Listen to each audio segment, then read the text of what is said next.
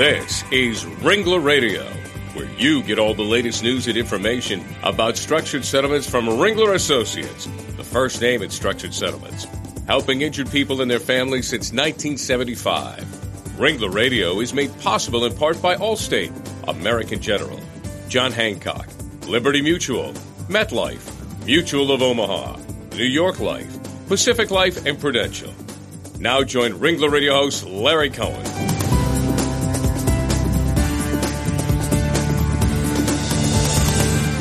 Well, hello, everyone, and welcome to Ringler Radio. I'm Larry Cohen, the head of Ringler Associates Northeast Operations, and we're very glad you could join us again today. Is there a high level of complexity when it comes to liability cases and Medicare set aside? And when is an MSA a good choice in a liability case? Well, today on Ringler Radio, we're going to talk about the handling of liability cases where Medicare is involved. And joining me as my co host in that effort is uh, my friend Peter Early from our Bedford, New Hampshire office. Peter joined Ringler Associates back in 2005. And uh, prior to joining Ringler, Peter worked for U.S. Senator Lincoln Chafee down in Washington, D.C. And Peter was uh, very active in lobbying on behalf of the healthcare industry. So, Peter, welcome to the show and welcome uh, back to uh, co hosting. Thanks for having me back, Larry. Terrific. And also joining us today is Tom Blackwell. Tom is Vice President and Program Director of Ringler Medicare Solutions, also known uh, as RMS. You can find out more about Ringler Medicare Solutions at ringlermedicaresolutions.com. So, Tom, welcome to Ringler Radio. Uh, glad to have you. Thanks for having me. Terrific. Terrific. Well, Tom, uh, you uh, began your in your role as a program director of Ringler Medicare Solutions back in December of 2012. Tell our audience a little bit about Ringler Medicare Solutions and uh, what new developments uh, might be in store. Um, Ringler Medicare Solutions is a full service Medicare compliance service provider to the insurance industry. Uh, we work with attorneys, uh, plaintiff, and defense. And uh, our, our mission is to make the process of Medicare compliance simple. And we do that through um, our our single point of contact uh, methodology and, and, and philosophy. Uh, we provide Medicare set asides. We take care of uh, conditional payment lien negotiation and resolution processes. And we also advise our clients on when it's appropriate when it's not appropriate to actually produce maybe a Medicare set aside, or um, if negotiating with Medicare is a is a is a good option. Well, what would you say uh, sets RMS or Ringler Medicare uh, solutions. What is, what sets them apart from some of the other companies in that industry? It's it, it, it boils down to attention to detail and uh, understanding client needs.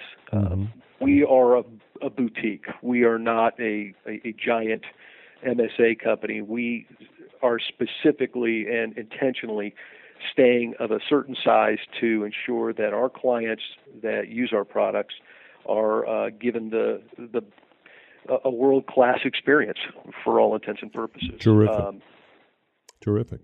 Well, last time you were on Ringler Radio, uh, Tom, we discussed uh, how RMS can help with uh, the administration of workers' compensation claims. But this time, let's focus on liability cases. And what are the kind of liability cases that you normally encounter in your role at RMS? It, it, it, it spans the gamut. Uh, we've worked with uh, liability cl- claims. Typically, the only claims in liability that we're going to see are bodily injury claims. So there's there's there's that component and that commonality on all the, the liability claims that we see. There is some sort of bodily injury. Uh, sometimes those liability claims uh, are are a third party component to a workers' compensation claim. Um, sometimes it's a, a an auto accident, a slip and fall in a store, um, we are currently working on a, a, class action lawsuit where there are about 329 applicants. And uh, so, you know, it, it, it spans the gamut. Well, Tom, when I'm out there in the field, people are always kind of looking to see, you know, is is this something that would apply to me? Is this something I should be considering? Can you give me, you know, a real life example of uh, when an MSA was used in a liability case? Absolutely, Peter. Um, there are one one in particular uh, that we just we just completed was a, a Jones Act case, and um, in that instance, we we had a a, a seaman, basically a diver, who was suffering from decompression illness, and um, the the underlying causality of the decompression injury uh, or, or illness was in question, and so they settled the claim instead of litigating it. Uh, the the initial damages were claimed to be around 22 million dollars. They settled the claim for 5.5 million dollars, but the future cost of care was like three and a half million dollars, uh, and that's just a Medicare covered component to it. We worked with uh, with the parties and closely came up with a, uh, a much more reasonable funding of that um, that particular uh, future care need by by using apportionment and uh, taking taking into consideration the compromise. Uh, we were able to actually put together an MSA that, that only came out to about eight hundred thousand dollars versus three point five million dollars. So it it saved the settlement for all intents and purposes. Um, we also we also work on much smaller cases. and, sure. You know, we've had we've had uh, you know la- like last week we had a seventy thousand uh, slip and fall, and for all intents and purposes, this this this young lady, eighty three years old, fell down and uh, broke her hip, and she did not need future medical care, and so um, the parties were adamant that they needed a Medicare set aside. So we we actually produced a, an allocation that was a zero allocation for the liability settlement and uh, protected the integrity of the settlement parameters and will will basically keep Medicare from coming back in the future and trying to offset the entire settlement as a as a result of that that total payment obligation to the claimant. Let, let me uh, that's that's terrific. Uh, l- let me uh, go back for a second to the uh, diver that had the problems. Uh, one of one of the one of the ways you were able to reduce that future medical care uh, in the set aside was by applying something we call a, a, medic, a, a medical age rating to that claimant. W- wasn't that true? T- tell us about that. The the medical age rating is uh, is in essence a, a, a, a calculation where we take the comorbidity factors of the of the applicant and apply those to their life expectancy. This young man was about 28 years old, but because of the the his condition as a result of the injury, um, his his life expectancy was reduced by about 15 years. Mm-hmm. So um, it, if we had used what what is commonly known as a standard age or his standard life expectancy, we would have we would have been funding an allocation or a future medical cost projection of about 50, 50 years. And because we were able to use the the the, the reduced life expectancy um, we, we we ended up only funding about 40 years of the of the claimant's uh, life. Um, so that's the that's the benefit of the the the, the rated age. Yeah, it provides it provides a saving. And and on those rated ages, Tom, the, the comorbidity factors don't have to be directly tied to the accident. Is that correct? In in many cases, they don't. It, it could be uh, smoking. It could be diabetes, it could be a congenital disease, uh, it could be a, a, another condition altogether. Uh, we take into account basically everything that that could reduce that that individual's life expectancy and use that to help reduce the funding needs for future medical so that the you know the settlements can go through. All right, Tom, uh, and let's go back uh, also to the uh, to the elderly woman that you mentioned, uh, where the the defendants were insisting on a Medicare set aside, even even where there was zero future medical. Uh, what have you found in this area? You know, the fact is that liability MSAs per se are not, let's say, required by the law, but are certainly sometimes very appropriate. Have you found that uh, in some cases people are requiring or requesting them where they don't really make sense, but uh, sometimes they're they're not asking for them where they do make sense? I, I do find in in some cases that the the parties are, are, are being extra conservative and really worried about the whole Medicare compliance issue and don't want to you know end up on the wrong side of Medicare. So they they're taking that extra step of caution and um, you know personally I, I, I like to I like those those situations because it's it's much easier for me to to to listen to the facts of the case over a phone call and say, you know what, this is what we need to do in terms of taking care of. Uh, you know the Medicare question. In this, in, in the instance of this 83-year-old uh, slip and fall, all we really needed was an affidavit from the from the physician at that point, who said that that basically states that her her condition has resolved. So there is no need for future medical, and that would have sufficed. Um, and and and you know, there's there's promulgated policy specifically saying, you know, if you have that that affidavit or it, it, it's reasonable to assume that there's not going to be future medical, uh, there's no need to do a future medical cost projection. Interesting. Uh, Peter, what are you seeing out there in this uh, well, arena? What I found is that the pendulum has kind of swung from where it was five years ago, where a lot of people were saying, you know, these these MSAs are not required, which of course they are not required in liability cases. And now, like what you just mentioned, Tom, on the other end of of the pendulum, people are being almost over conservative. Um, and I know what I know you provide a service and a valuable tool to help resolve a lot of these cases. What is that happy medium where this tool is most effective in helping to resolve a case? What are the cases that should be in the middle of that pendulum? The cases that it, it, it all boils down to the, the definition of reasonable uh, reasonableness, and uh, it's used quite a bit in all the case law that that has to do with Medicare and Medicaid. But if there's a reasonable, if it can be reasonably assumed that this person is going to need future medical related to the alleged injury, then at that point, that's the red flag. That's the that's the that's the whistle that starts the process. For all intents and purposes, we need to get in there and we need to decide from that point on.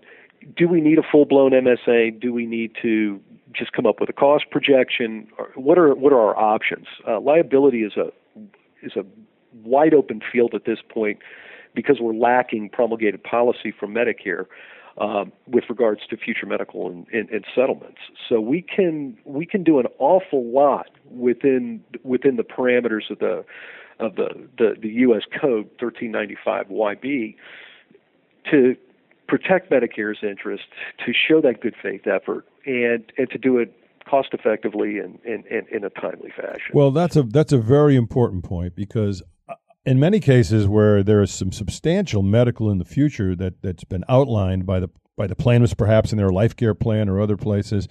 Uh, to me, I've always uh, counseled that uh, if you have an MSA analysis done by someone, for example, like RMS, and that is in the file, and it, sh- it, it shows at the very least that you've considered Medicare's interest under the law, and you've uh, applied some degree of uh, caution as you move forward, right. and uh, it, it, protects you as an attorney. It protects the, the plaintiff uh, in the future, even though CMS is not going to approve this thing per se.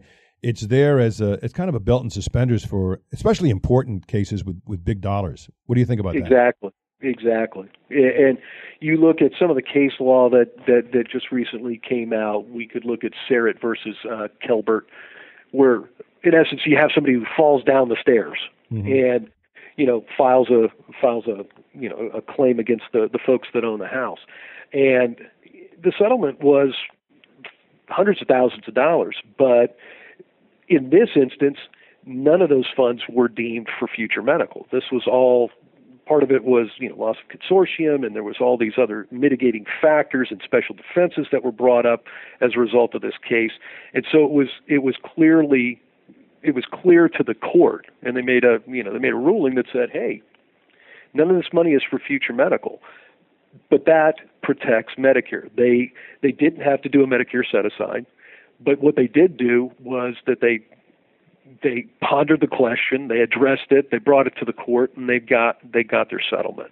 Um, in, in other instances, you have to do a Medicare set aside, and it's not I hate to use the word have to do a Medicare set aside or, or use the word Medicare set aside. What we're doing is we're identifying what what what component you know or what portion of the settlement proceeds are earmarked for future medical and then by defining that amount we limit Medicare's recovery rights in the future to the amount identified in the settlement language. So if we've got a million dollar settlement and a hundred thousand dollars has been earmarked for future medical, that's what Medicare can force the claimant to offset. You know, absent that that that settlement language, that Medicare compliance settlement language, um, Medicare has access to the entire million dollars, and that's when all the nastiness can begin. When mm-hmm. the claimant loses their benefits or the plaintiff loses their benefits, and their settlement dollars. At that point, it's it's no holds bar. Everybody's at risk. Well, you know, Tom, one of the one of the things that our audience, people in our audience, may be may be wondering is uh, when you're talking about trying to be as careful as you can. They're also talking about what does it cost? What's the cost to the to the to the person who's trying to get this thing put together correctly of using a, a service like RMS? Uh, and there, I know there are a lot of others out there too, but there's a yeah. there's a relative cost uh, of doing this. Tell us about, let's say in relative terms, even what are the costs for someone to put together an MSA analysis and to move forward?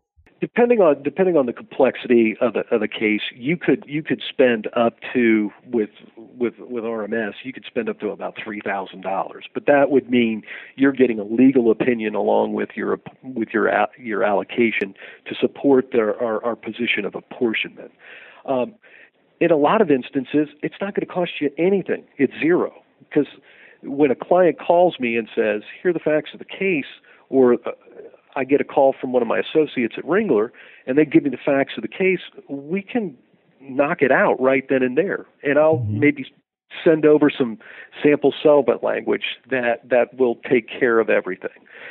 It's you know the the costs are nominal. They especially. But in terms of putting together a, an MSA analysis for for a, a medium sized case, are, are we talking somewhere under two thousand dollars for something like absolutely, that? Absolutely, absolutely. Around eighteen fifty is is is typical. Well, I think that's always been a surprise to a lot of the lawyers that uh, I've dealt with. A lot of them think it's a, a much much more, and uh, I think the concept of protecting the your as a as a plaintiff attorney, for example, sitting there protecting your client your your client, protecting his or her future rights to Medicare, and then protecting yourself from any of the nastiness that comes if things go wrong uh, for a sum of about that that size, uh, that typically uh, turns the tables and turns the tides uh, for most of the people that are looking to do these things. How about you, Peter? Absolutely. One of the things that I see a lot too is you know there's a there's a discussion or a question of whose job it is to contact you where you know on there's much more of a press on the workers comp side but a lot of times on the liability side it's not as clear who are you right. finding is is generally starting the Medicare discussion? And in the end, whose responsibility is it to make sure that Medicare is protected? That's a, a fantastic question, and the the answer is in liability. I I see mostly it's it's the attorneys. Um, that are uh, that are that are bringing the question to us. Uh, some some of the larger insurance carriers have specific policies and, and handling protocols in place. So you'll get a call from an, an insurance carrier, but typically it's the it's the legal folks involved in the settlement. And um, in terms of who is responsible, it's everybody everybody who benefits from the settlement has a responsibility, you know, um, it, it, you know, statutory obligation to ensure that this settlement doesn't represent uh, a cost shifting of future medicals to the federal government. In my opinion, and there is a believe me, there is a huge uh, horizon in terms of opinions with regards to who is ultimately responsible. Um, the ultimate responsibility lies with the primary payer, I believe. Uh, but everybody involved in the settlement is has skin in the game. Tom, can you can you define primary payer? Who is the primary payer? A primary payer is an insurance entity, and that could be an insurance carrier, um, or a self-insured, or an individual or an entity that does not have insurance. They're considered self-insured, um, and those are the people that are responsible for uh, making payment, direct payment to uh, an applicant or plaintiff to release them from some liability. And uh, that that release has to include a, uh, a secession or uh, a limitation on future medicals. And if those if those criteria are met, you're you're the primary payer. Well, you know, you know, one of the things, and Peter, I'm sure you've run into this too. Uh, a lot of plaintiff attorneys are the ones that are really concerned because they feel that if they don't do a Medicare set aside in, let's say, a substantial liability case, and the claimant, you know, gets all the funds and dissipates them, and then looks to Medicare, and Medicare says, "Well, where where did you consider my interest?"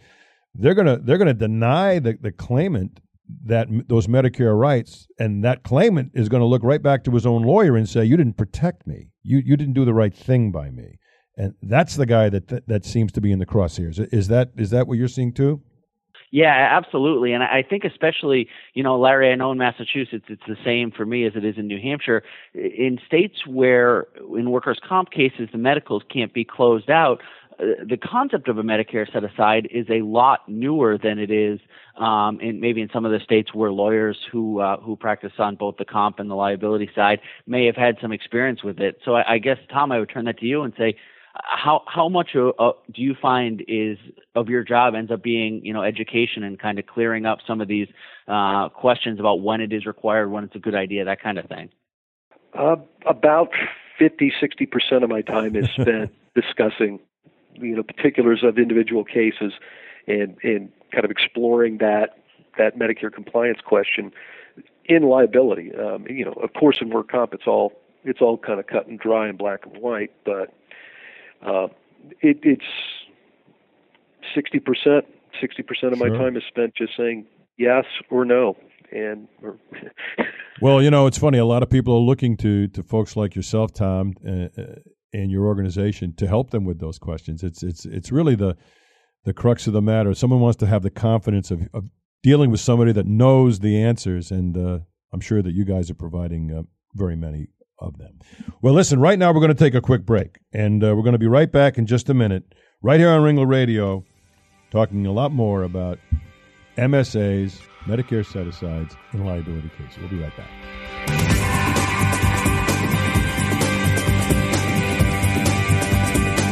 This is Ringler Radio from Ringler Associates, the leader in the structured settlements profession nationwide. Did you know that Ringler is involved in a third of all structured settlement cases in the country? Ringler Associates works with all the parties in a lawsuit settlement to find the best possible financial solution for the people involved. There's a Ringler Associate in all the major cities of the U.S. No one has more experience than a Ringler Associate. Check out our new website at www.ringlerassociates.com for the best information for claimants, legal professionals, and claims personnel, and to find the Ringler Associate nearest you. When it's your interest at stake in a lawsuit settlement, you want only the best financial plan. You can count on Ringler Associates to structure a customized plan that meets the needs of you and your family for the future. Visit ringlerassociates.com to learn more. Ringler Associates has innovative solutions for legal professionals. In cases involving the ever changing Medicare compliance factors, we work closely with our clients to assist in the identification of claim settlements where Medicare consideration is recommended. Go to www.ringlermedicaresolutions.com for more information.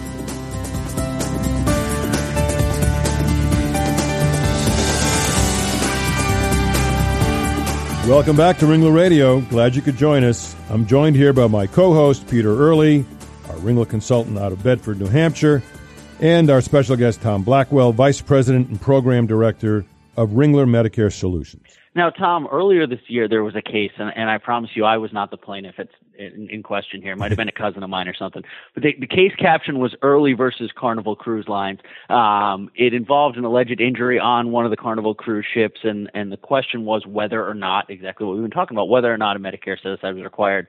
Can you tell us a little bit more about the case, and I guess more importantly, what the courts had to say about the issue? Yeah, uh, it was a really interesting case in that basically there was an alleged injury on on, on the boat, on the big red boat, I guess it is, and then um, at some point the parties got to there were five there were five points to to to agree upon to to settle this claim, and they agreed on four out of five of the of the settlement points. The the fifth item that they could not agree upon was whether or not the need for a Medicare set aside or a, a cost projection identifying future Medicare cost was necessary. And so they took it to the court in essence and they they asked the court to give an advisory opinion.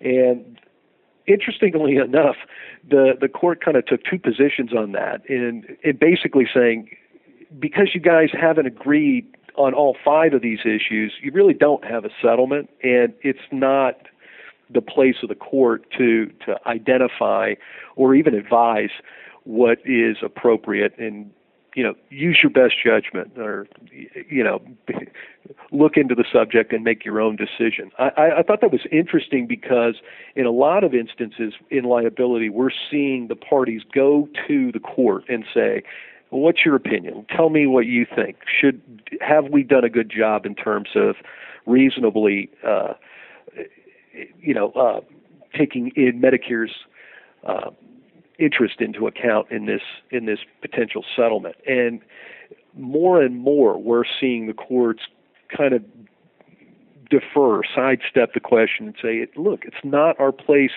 to to to, to say yes or no, or to give you uh, advice on this. This is a decision that needs to be made by the parties, and it needs to be reasonable. And if if it's not reasonable, then um, you know your settlement is is subject to, to MSP rights and and, and laws. Uh, so I, I I think this kind of hits the the the same note that when uh, early in the process everybody was putting Medicare on the checks and sending them sending the checks to the plaintiff attorney and then they were you know spending a year year and a half trying to get the checks cash to get through uh by getting Medicare's endorsement on it uh they don't like that anymore and I don't see that happening much anymore I think we may see that this same same kind of process is taking place. The courts are saying, look, we really don't want to be, you know, deciding for the federal government whether or not uh, a Medicare set aside is needed or not. Sure. And uh, Peter, by the way, I, I am not I'm not really convinced that that wasn't you on that boat. I want to tell you. I plead the fifth. there you go.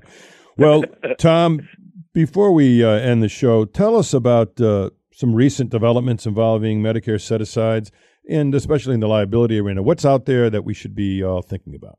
Uh, we still have the advance notice of proposed rulemaking that was put out June uh, 2012, and we're still waiting to hear back from Medicare on that. Um, basically, this this advance proposed or ANPRM is what they what they call it is is in essence Medicare's first step to promulgating policy with regards to future medicals in liability. Um, nothing to report on that so far, but we can see that Medicare, by making that step, is thinking hard about this subject. Mm-hmm. So we should expect to see something from Medicare in the next year or so. Um, and then also um, on a on a more local level, um, Ringler Medicare Solutions has uh, rolled out a couple of new products specific to liability, and there are, are they're called our apportioned uh, liability Medicare set asides. And these apportioned liability Medicare set asides take into account the difference between a workers' compensation settlement, which is a commutation of future benefits, and a liability settlement, which is a compromise of, uh, of damages. And using that philosophy, we're able to apply a an apportionment equal to the percentage of compromise. Uh, there's case law to support it, and um, so far we've we've done some really good things with it, some really exciting things for some of our clients, and uh, the I, I think we're going to see more and more uh, folks wanting to use that that particular product. And by the way, there are other vendors out there that have a similar product, uh, and so it's it's it's not unheard of. It's it's uh, Sure. It's in, it's inventive, but it's not innovative. Right. you know, it's been done before, so we're. I think we're I think we're in a good spot. We're in a good spot when we're when we're taking these these apportionments. I was just going to say I wouldn't be doing my job if I didn't ask you this. Could you talk a little bit before we let you go about how an annuity kind of factors into an MSA specifically as it relies to a liability case? yeah, we could probably do a whole show on what I think, why I think annuities are important with Medicare set-asides.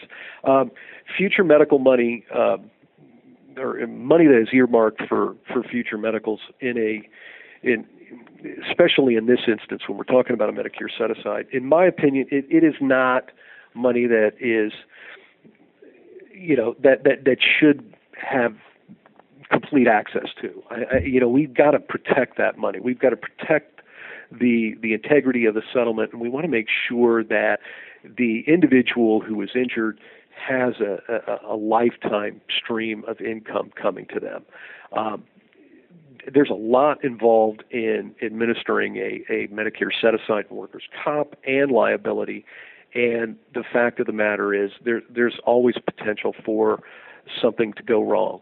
And what an annuity represents in my mind is a, a, an extra level of a very deep level of protection to all the parties to ensure that that, that money is always going to be there even even if mistakes are made, more money is coming. You know, a, sec- a, a secondary uh, reason for the annuities, Tom, for a lot of uh, the folks out there, is that it's very typical that no matter what you come up with, with the amount of money that may be required for uh, to be set aside in an MSA, the use of an annuity typically allows for less of that money to be used. It's a, it's a, it's a more cost effective way of funding the MSA with the annuity, thereby providing a little more money for the plaintiff to put into their own pocket. So absolutely, it's, it's a win win for everybody in the in the process. And plus, as you so well said, the mere existence of the annuity and the, the mere inability of a plaintiff to dissipate those funds uh, really kind of shows that you've taken Medicare's interest even more into consideration. So I think it's a, a plus for everyone. Well, with that, I think we're going to say uh, terrific show. Uh, Tom, I, I, think you did a, a, great job. I think you've explained very well what RMS is all about and uh, and the liability MSA arena. Peter, uh, thank you for being our co-host. And uh, Tom, if someone wanted to get a hold of you, how would they do that? Best way to get a hold of me is to, to call me at uh, at Ringler Medicare Solutions. We have you can call me direct at 727-439-0939, or you can go to ringlermedicaresolutions.com uh, and uh, call us at our 1-800 number if, if you'd like. Everything goes direct to my direct to wherever I am in the country. Terrific. And Peter, how about you? If someone wanted to get a hold of you, how would they do that? You can always get a hold of me by phone. The number there is 603-423-0055 or shoot me an email. It's pearly at ringlerassociates.com. Terrific. And uh, all of you out there, if you want to reach any Ringler Associate, you can do that on ringlerassociates.com. Uh, we're all there. We have a nice map, tells us where we are. It uh, even has pictures, I, I, believe, of all of us. And um, if you uh, want to re- download any Ringler Radio show, you can do that from ringlerassociates.com, ringlerradio.com, or LegalTalkNetwork.com, or even from iTunes, where you can download it and listen at your leisure. And uh, so, with that, Tom, I want to say thank you again for being our guest. Thank you. And Peter, thank you for being a great co host. Always a pleasure, Larry. Terrific. And for the rest of you out there, go have a great day. The views expressed by the participants of this program are their own. None of the content should be considered legal advice. As always, consult a lawyer. Thanks for listening to Ringler Radio. With over a million listeners, Ringler Associates, the first name in structured settlements. Visit ringlerassociates.com today.